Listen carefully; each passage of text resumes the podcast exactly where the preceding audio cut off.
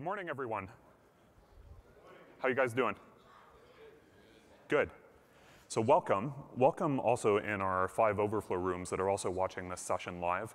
It's a popular session, so we'll make sure we make it worth your while.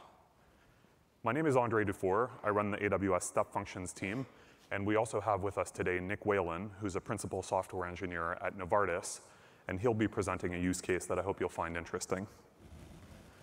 I want to kick us off today with a statement that's hopefully not too controversial for most of us. Modern application development enables rapid innovation. Now, if you guys have been going to reInvent for a little bit, or even this time around and taking in the content, you may have noticed that modern application development, or MAD, pervades a lot of the content in the sessions this year. Now, MAD is not something that AWS came up with on our own. It's actually based on feedback that you, our customers, have given us around how you out-innovate your competitors, how you innovate better in the cloud than you could with traditional on-premise server-based technologies. And so we're going to cover that in today's session. There are a number of different pillars associated with modern application development.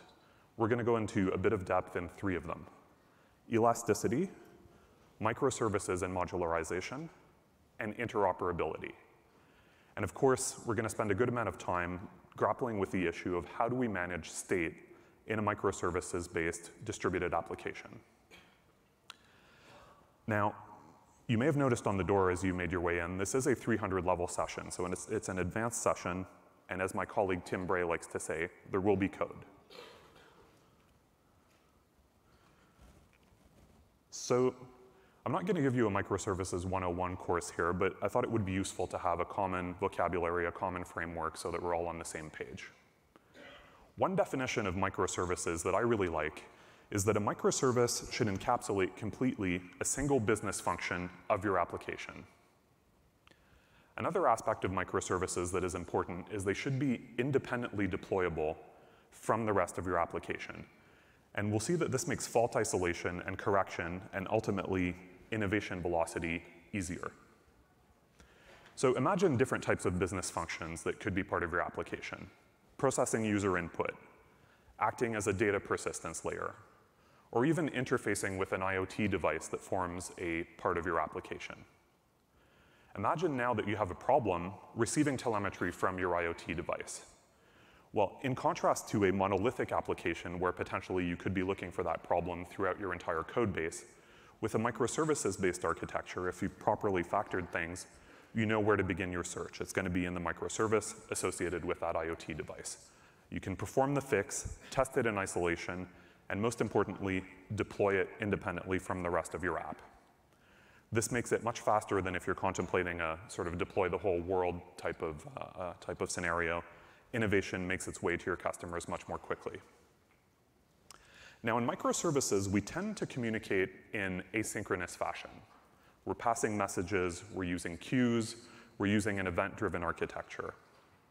We tend to not rely so much on shared data stores because these will introduce lock contention and synchronous types of dependencies which have failure modes that we would prefer not to enter into. So it's all fine and well to be nicely factored and everything's decoupled and I have microservices that don't really know a lot about each other. But how do I deal with problems when they arise? What happens if the microservice over here goes down and comes back up, comes into service in some unpredictable fashion, right? It may have its own personal perception of the world, which may differ from microservice B over here. Microservice C may react in some unexpected way to the failure that happened over here. And very quickly, if you're not careful, you can find yourself in a, a bit of a split brain scenario not knowing what state your application is in. So how do we deal with state management in a distributed type of microservice scenario like this? Well, the answer is in the question. We need something that looks like a state machine. And one way that we can do this is by using a service that offers state machines as a managed offering. And of course, that's AWS Step Functions.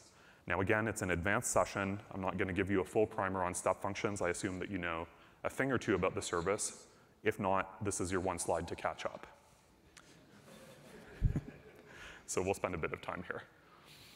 So with step functions, the, the way it works is you, you define your state machine's business logic using Amazon States language, which is basically JSON.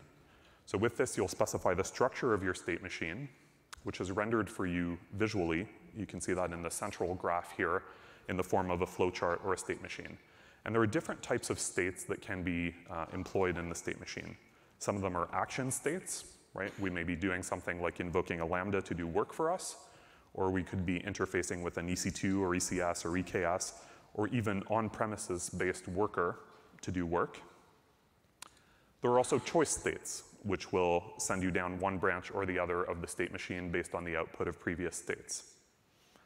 And then equally, we have uh, states that enable processing in parallel, for example, for, for big data type workloads or, or even medium data. Now, one of the cool things about step functions is uh, its traceability and uh, debuggability features. So if you can see on the, uh, on the far, I guess this would be right-hand side for you, uh, you, you have the opportunity to uh, look at what path was traversed in the state machine for a given execution. The nodes that are highlighted in green is where this execution actually went. And if you were to click on any one of those nodes, and we'll, we'll see this in a subsequent slide, you can actually see the inputs that were provided to that state any errors or exceptions that were thrown, and the outputs that were generated. So it makes it really easy to troubleshoot as you're developing your state machine and, and your overall application, and it also works very nicely when you're operating at scale.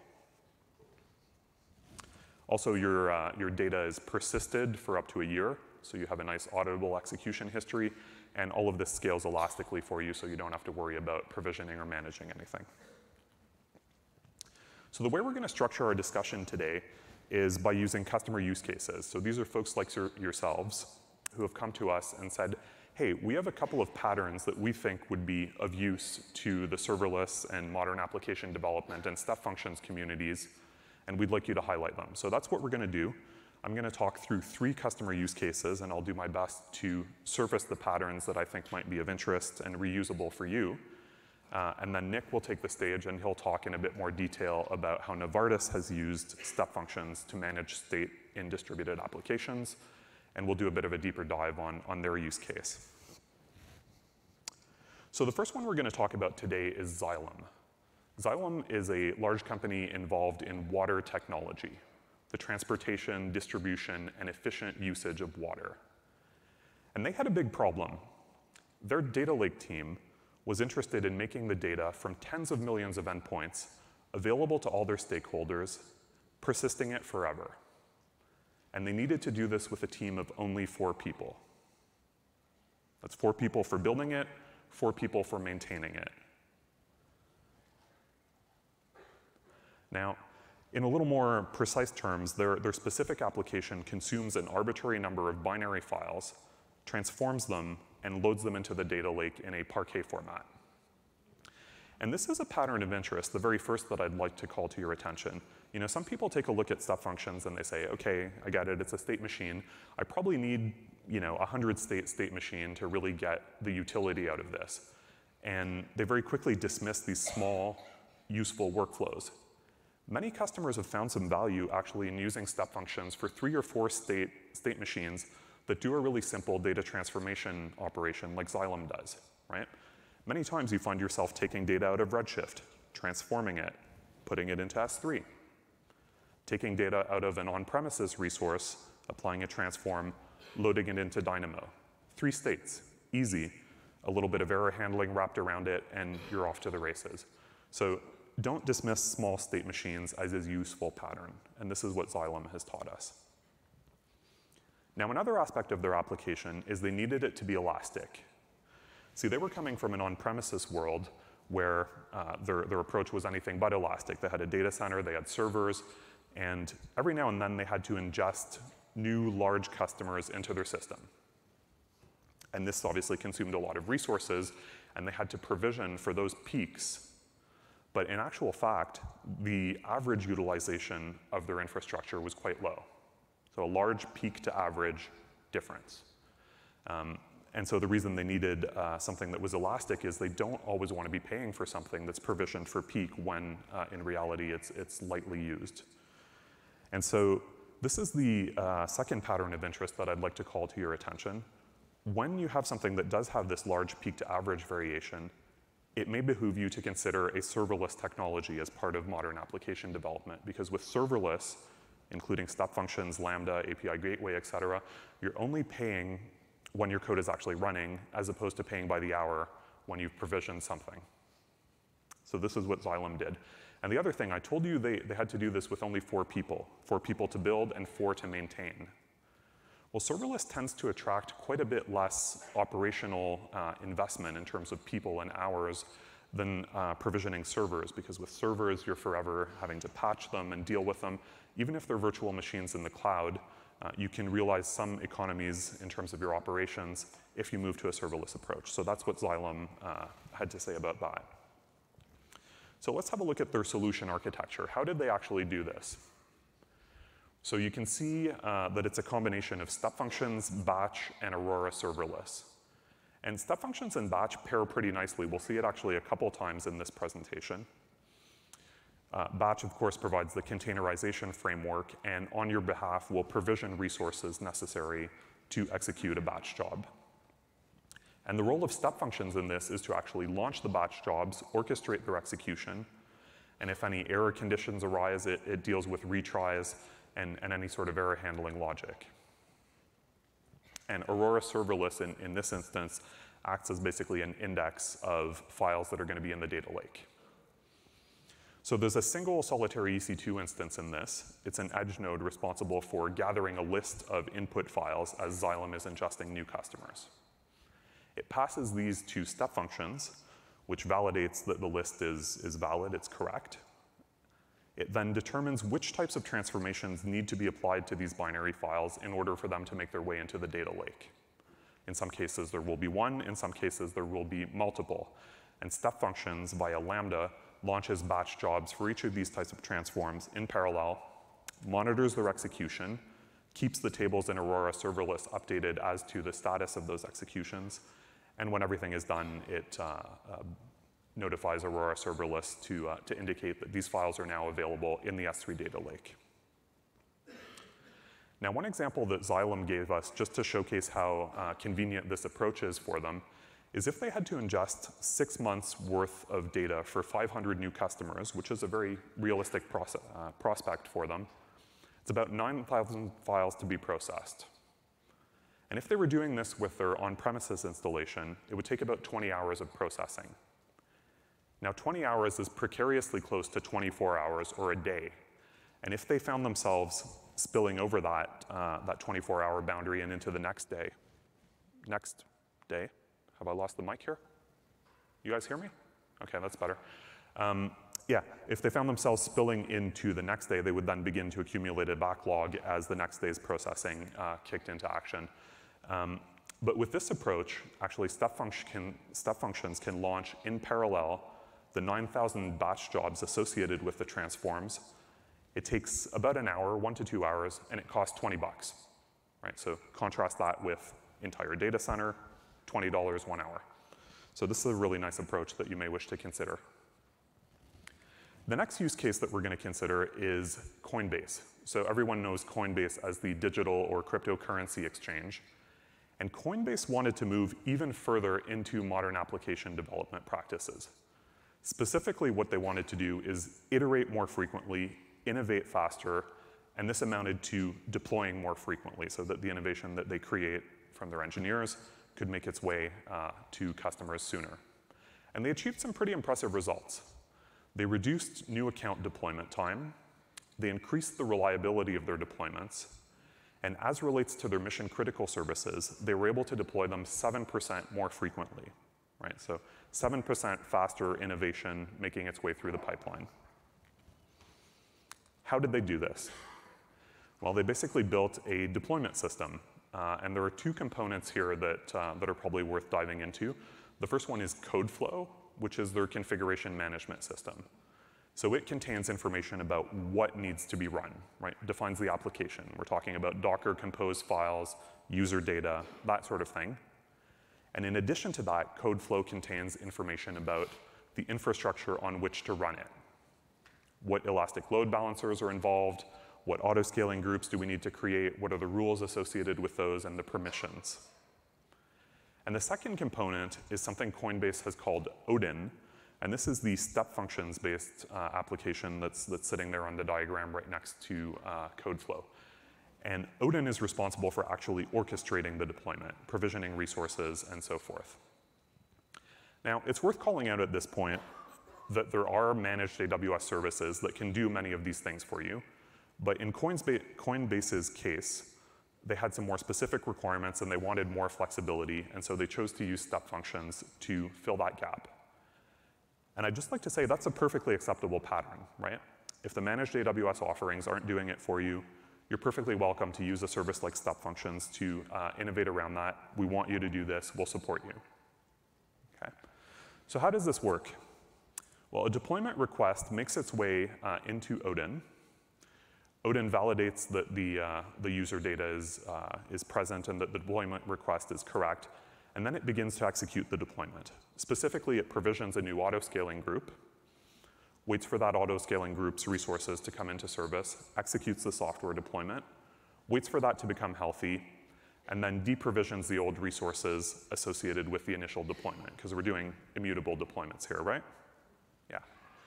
So you can imagine that if anything went wrong in an unpredictable way at any point during this process, it could be pretty bad, right? You could find yourself with instances behind a load balancer serving production traffic that are unhealthy or that are not known to be healthy. And so this is what Xylem particular, uh, not Xylem, we're talking about Coinbase at this point.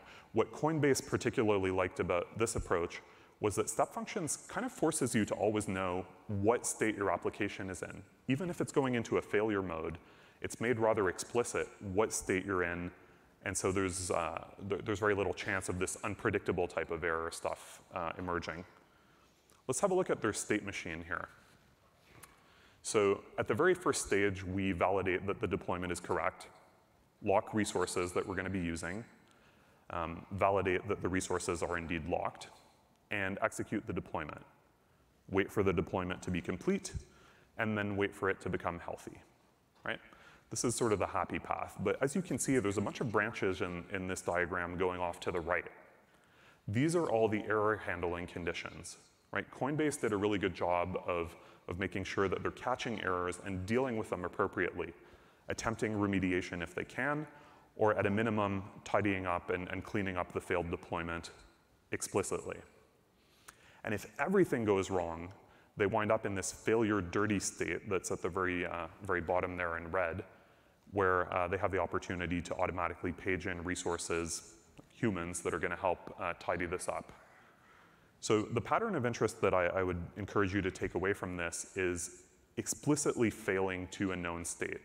Because there's nothing worse when you're, you're on a, a call and you're trying to figure out what's going, on, uh, going on with, with your system and customers are impacted um, than not knowing what state you're in, right? You don't want to spend a bunch of time figuring out what state you're in before you can start working on remediation. And using something like step functions in this way is, is really helpful. So the final use case that I'll talk to before I hand you over to Nick comes to us from Granular, who is a farming technology company. And Granular's business basically is making data from agricultural equipment available to stakeholders so that they can take action on it. And Granular had legacy infrastructure. I know, shock, horror. How, how many of you have no legacy that you have to worry about at all? You're, you're perfectly free to frolic in modern application development, entirely serverless, no legacy at all. Okay? couple of you, the lucky ones, most of you have some legacy that you need to deal with. And legacy isn't necessarily a bad thing, right? It's doing something useful for you, but it may not be an application that continues to evolve that much, or there, there's not a return on porting it to different types of technology stacks.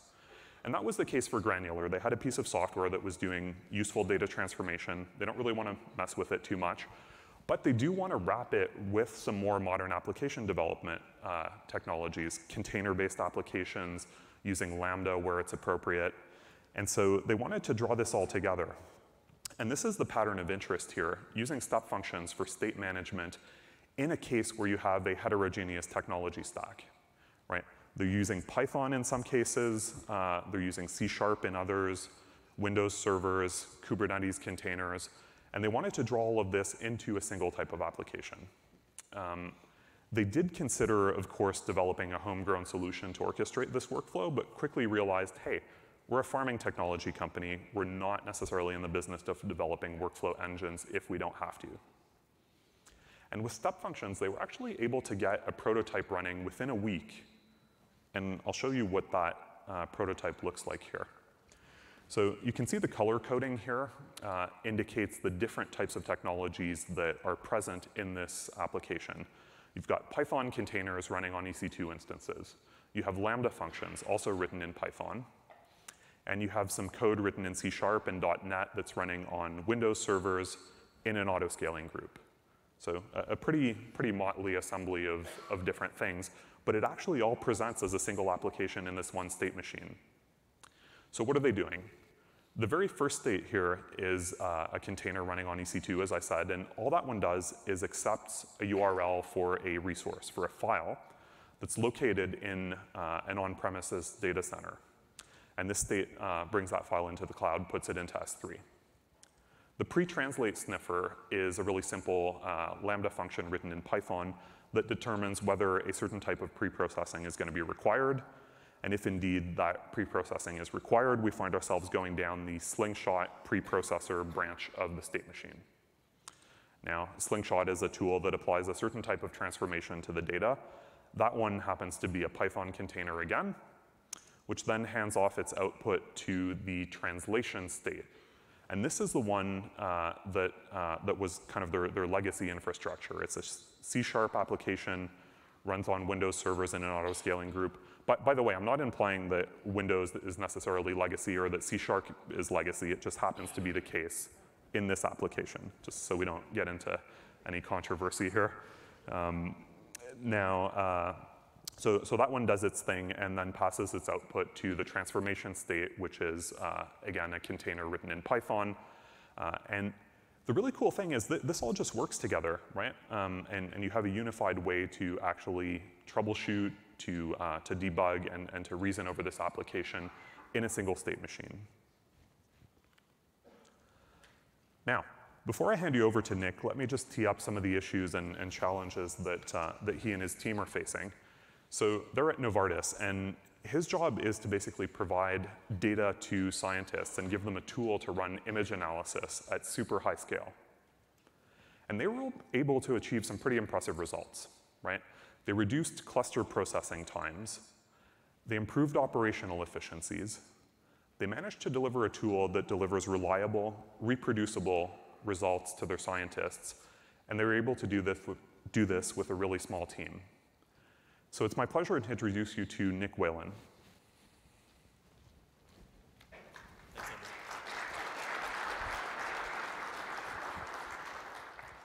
Hi, everyone. Uh, I'm Nick Whalen. Um, as Andre mentioned, I work for Novartis. Um, I'll just uh, quickly talk about who we are before I delve into um, how we use step functions to solve uh, some of these challenges. Um, so I work for Novartis Institutes for Biomedical Research. Um, for purposes of brevity, I'm just going to call it Novartis. Um, essentially, we're the innovation engine of Novartis. Uh, so we focus on technologies that promise to produce therapeutic breakthroughs for our customers who are the patients um, consume the drugs. Uh, worldwide, six research campuses, um, 200 projects in the clinical pipeline, and many more clinical trials in progress. Um, before I jump in um, to the architecture and step functions in general, uh, I want to talk a, a, little bit about what we set out to do with this application. So we needed to empower the scientists to directly run image analysis without having to depend on cluster experts. Um, we had cases where um, there were five or six different scripts that almost did the same thing, but they were very customized, not extendable. Um, and finally, we hope that by providing this, them this simplified tool, it would speed up their assay development and enable them to focus more on the science, which is what their job is, and not on technology or software. So high content screening image analysis um, has been around for a while, um, but I'll just talk about the, the, the workflow um, just to give you some context. So essentially, if we start from left to right, we have um, biological and or chemical material that's placed into wells inside plates. Um, you could have anywhere from a couple plates to a thousand. Um, and essentially, for an imaging assay, each well gets imaged, um, which produces uh, hundreds of thousands, even millions of images uh, across channels and wells. Um, within these wells, um, if you're talking about cellular data, we could have anywhere from 1,000 to 5,000 uh, in each well. Uh, so the classic feature engineering, engineering uh, approach is we detect the objects in the image and then we extract features with, from them. So you could think of um, what is the pixel width of a nuclei or a cytoplasm. Uh, these features can be anywhere from 200 um, up to 5,000. So you could think of the features as the columns in the CSV and the individual cells, unique cells, as the rows. Um, so it produces up to several terabytes of, of tabular result data. Um, I'll, I'll, get into this a little bit later, but we have a fancy cluster running AWS batch. Um, things scale up nicely, but it really doesn't matter if you can't merge these results together and provide a usable um, package for the science uh, to make decisions on. And that's what we used uh, step functions for in this case. All right, so the application itself is pretty um, simple. It supports uh, two entities. So you have a run, um, which is basically uh, a pointer to an array of jobs. Uh, and then you have your run details. So on the run details page, uh, we enable the scientists uh, a page where they can upload all the inputs and select their image input and submit the cluster analysis. And then they monitor the state uh, of execution and download the results from the UI when it's done. So the architecture. If we go from left to right, a client makes a request over HTTPS, which hits a load balancer in a VPC.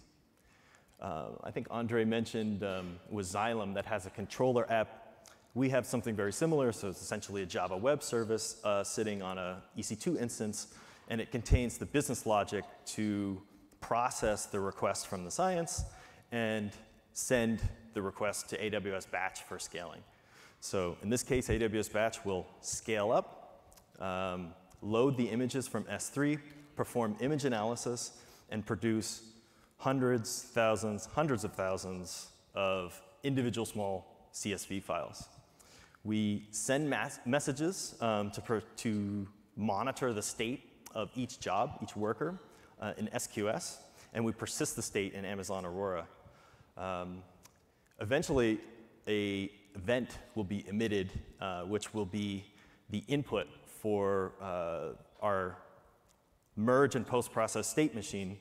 Um, I'll, I'll, get into this a little bit, but um, we're not, just to be clear, we're not sending like a, a list of like 100,000 um, S3 object keys. We're actually sending one object key that's a JSON that contains all the references to those individual paths on S3 uh, as input for the merge and, and post-process state machine. Uh, and then finally, the finalized results after they're merged and or post-processed are written back to S3 and available for the scientist to download via the UI. Okay, so merging and post-processing state machine. Um, if we talk about this from, from top to bottom, essentially uh, we're using Python, Lambda, and AWS Batch here. So we're using uh, Lambda to make requests to AWS Batch, and then we're polling for state.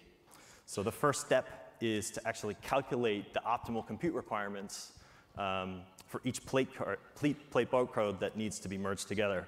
Um, so you think of it as, as grabbing a whole bunch of individual uh, CSV files and then determining what the optimal memory is needed in batch to, to do the work. It passes those list of basically memory requirements, compute requirements, uh, to an execution block that submits the jobs to AWS Batch with the recommended uh, compute resources. We poll over the state uh, until all the jobs have reached an end state, and that can be either error or complete in our case. We, su we support this uh, notion of an if-else, um, so you'll notice the merge job array complete and post-process run. Um, so this choice state, if true, um, will also submit to batch and poll, But the notable difference is instead of submitting to a container in AWS Batch that has business logic to merge, it actually has business logic to do um, more statistical um, calculations on it, as specified by the science. Uh, finally, we make sure that all the jobs have reached an end state, and we validate that the paths to the result files are correct for download in the UI. So here's just our if else. On the left, we have, we have our merging only, and on the right, if the scientist so chooses, um, we've also uh, do some aggregation. All right, so uh, you're going to notice kind of a, a, theme here with, with all these sort of, sort of repeats itself, but I'll call out some things here. So in this first black, uh, calculate compute requirements, uh, we have a result path um, that's going to a GUID, and this is going to pass basically an array of compute requirements to the next caller, which is submit merge job array.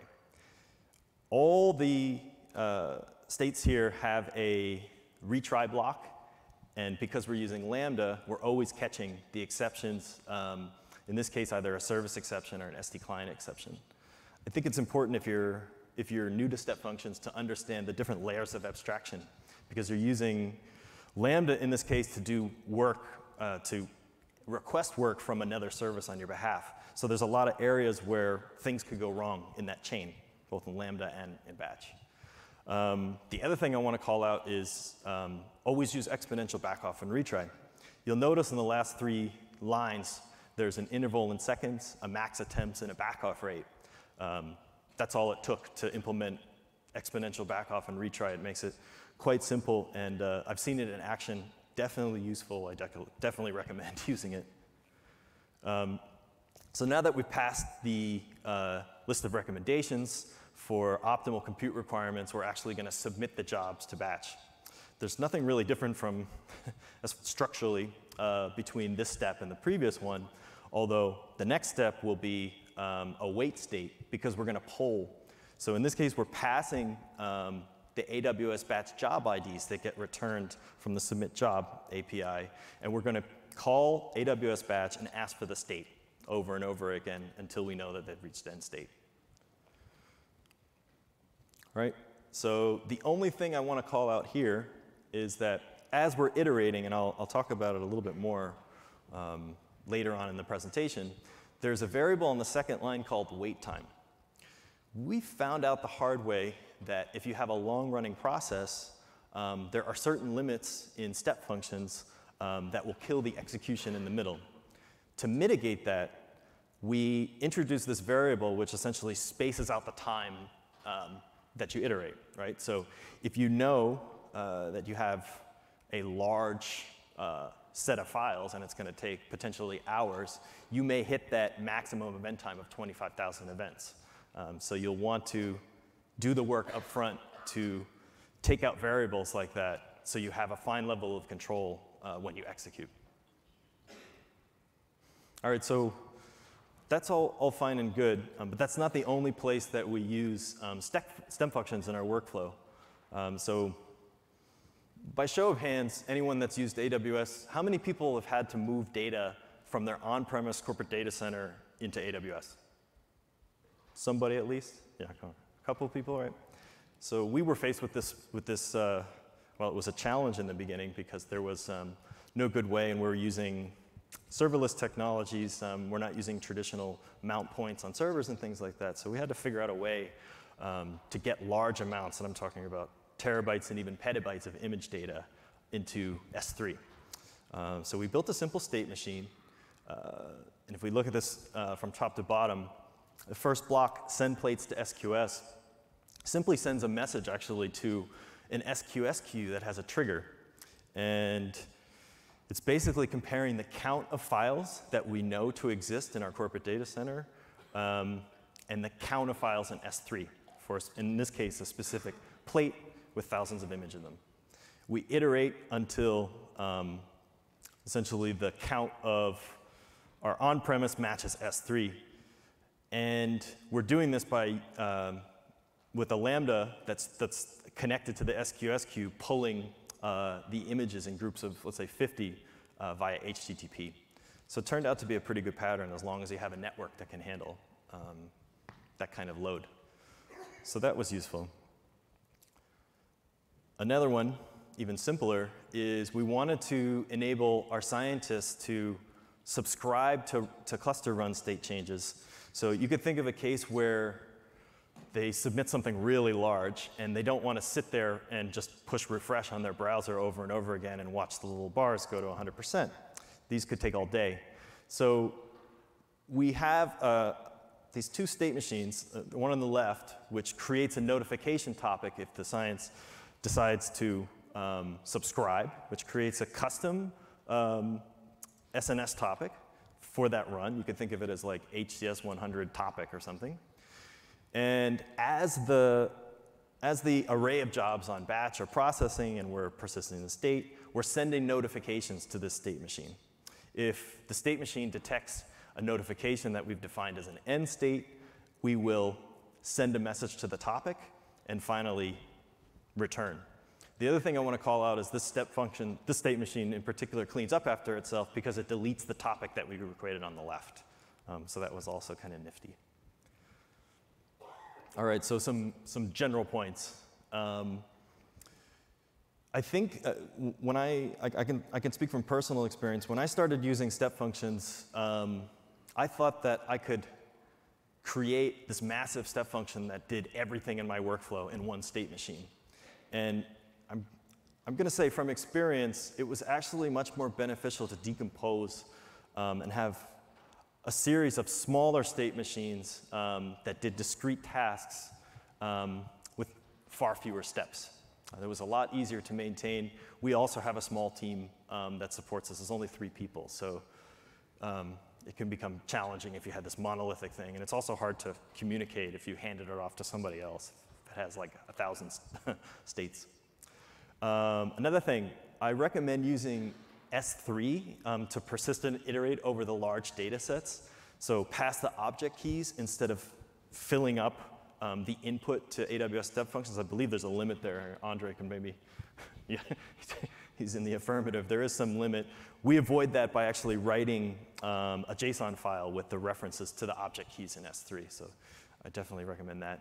And then finally, um, kind of said this before, but extract certain business functionality by state machines so that you can easily isolate and find out what went wrong in a specific part of the workflow. So error handling, um, it goes without saying that if you're building stuff, you need to understand the possible exceptions that can happen in each step. But with step functions, you need to determine if you need to stop the execution altogether or if you can recover from it it's, it's, it's dependent on the use case. Um, an example in our use case is uh, the scientist would rather, to have, rather have partial results instead of no results at all. So in our case, we define that even if there's an error on one of the merging jobs, we continue processing and note that error so that it gets persisted. Um, always use exponential backoff and retry. It's basically free. It's three lines of code. I don't know why you wouldn't do it. And always catch exceptions and do something with it. And then finally, know the limits. Don't be like us and find out after you start building step functions.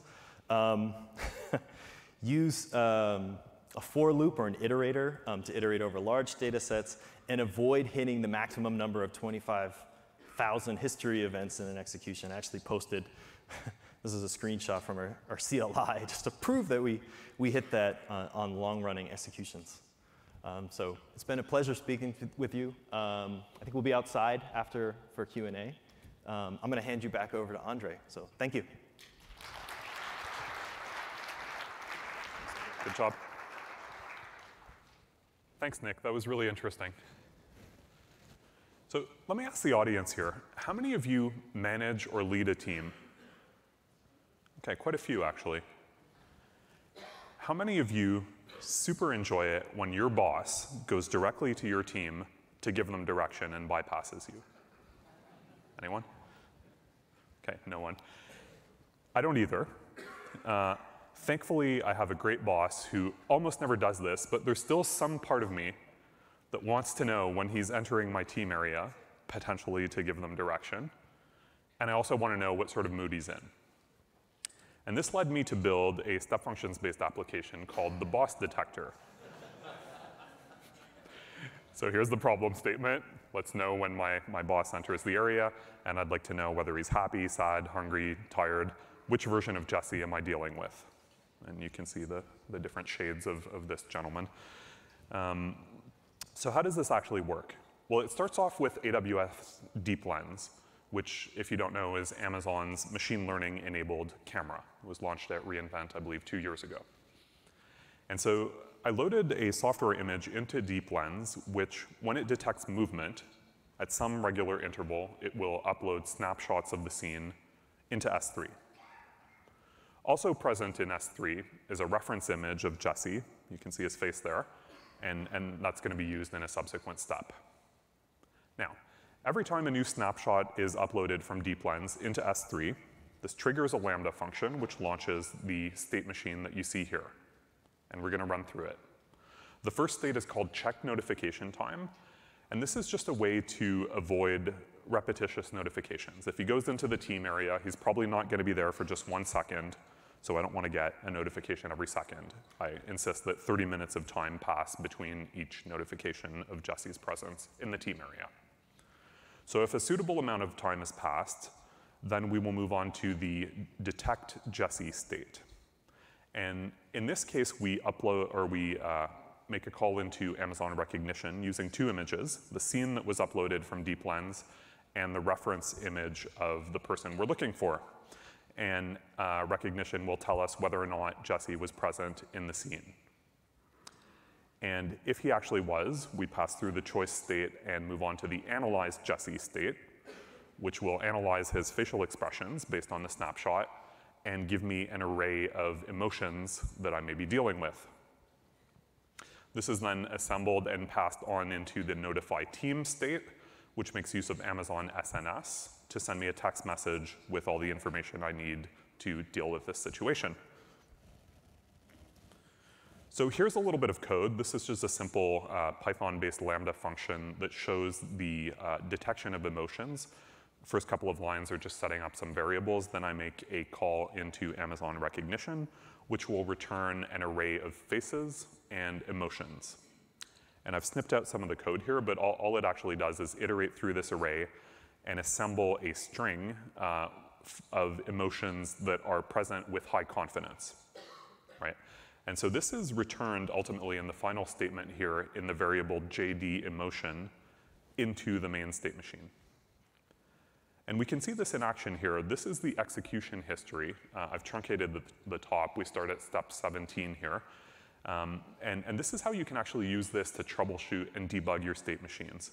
So if you look at step 19, it's been expanded for you, and this is the output of the analyzed Jesse state. And you can see a variable called JD emotion has been returned to us, and it contains the string, he looks happy, which is good. Um, and then if you look a couple steps lower, what we're looking at is the task uh, state entered uh, execution history event for the notify team state. And you can see that the input there contains that same variable, JD emotion, and the string, he looks happy. So imagine how easy it would be to troubleshoot something using an approach like this, right? You can make your way through the state machine. Was the input what I expected? Was the output what I expected? Did it get corrupted somewhere? You can easily detect where you need to look for problems. It's a nice modular approach like that. So let's have a look at this in action. This is uh, the, the culprit. Uh, he has entered the team area. This is a, a, a, dramatization of an upload from Deep Lens into S3. And if we uh, click through here and look at the output of the detection step, the part in red here shows us that yes, indeed, Jesse is present in the team area. The images match with 99.89% confidence. And here's uh, some of the information that was returned to us when we performed the facial analysis. So we won't uh, discuss the age range, but uh, you can see that apparently Jesse is happy. We have about 78% confidence in that statement. Um, there was also an indication that he might be calm, but that's low confidence, so that didn't make its way into the string that was ultimately assembled. And then finally, this all gets packaged up, hits Amazon SNS, and I get a text message warning, Jesse's in the team area, but he looks happy, so we're probably good. Um, so there's, there's a pretty high probability that Jesse is in one of the overflow rooms uh, watching this. So I'd appreciate it if you'd give him a hand for being a good sport and submitting to this experiment.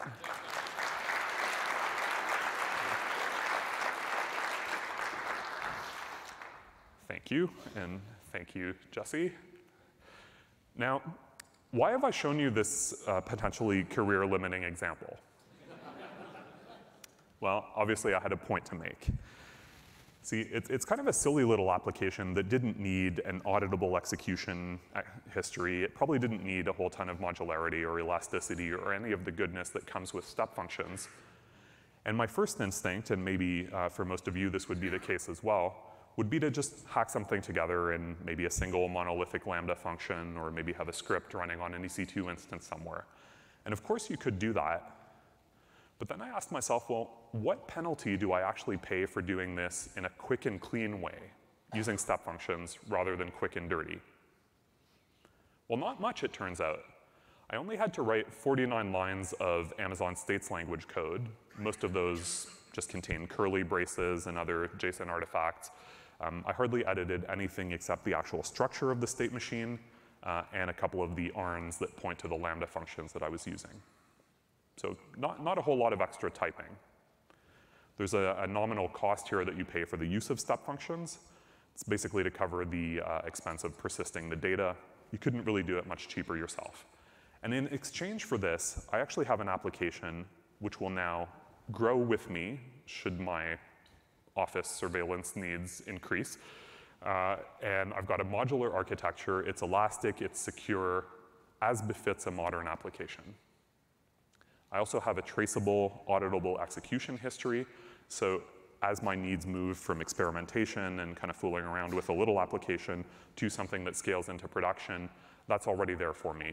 I have built-in error handling, and Nick showed us that with just three lines of code, you can leverage the retries and catch exceptions and I have a visual representation of the overall workflow, enabling me to troubleshoot it very easily.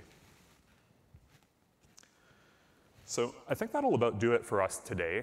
It's been a privilege being here with you from Nick and myself. Thank you for joining us. Um, now, there are a couple of step functions uh, folks in the back of the room there standing around, and maybe they'll give us a wave.